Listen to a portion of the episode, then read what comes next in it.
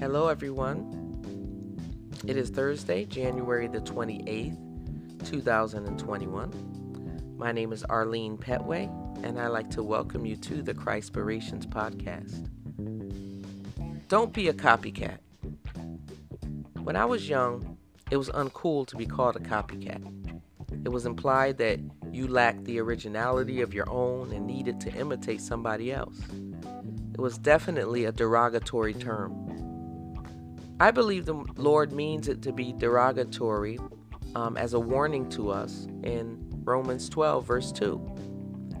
The system of this world is against God, and it always has been.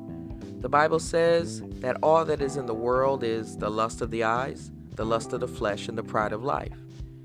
And anybody that loves these things does not have the love of God in them. Yikes. Romans 12, verse 2 in the New Living Translation says this Don't copy the behavior and customs of this world, but let God transform you into a new person by changing the way you think. Then you will learn to know God's will for you, which is good and pleasing and perfect.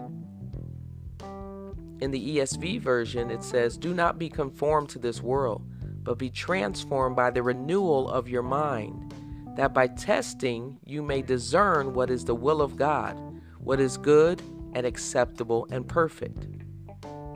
The Bible says elsewhere that we are in the world, but not of the world. And this is supposed to be a daily reality for every believer. We're not to let the world lead us around and dictate how we act, what we say, and most of all, what we believe. But instead, we are to pattern our lives after the re- revelation of God in His Word. In these last days, it will be imperative that we choose God's ways and not the world's, even in the midst of trial and persecution. It will not be popular. We will not be heralded for doing it. Quite the contrary. But we must let the Word of God shape our thinking, our behavior, and especially our responses. By this testing, we will discern and know what the will of the Lord is. There's much talk today about the will of God. Many are confused, but the Bible says if we set ourselves apart from thinking and behaving like the world, we will know what God's will is His good, pleasing, and perfect will. Lord, transform me Create in me a clean heart and renew a right spirit within me.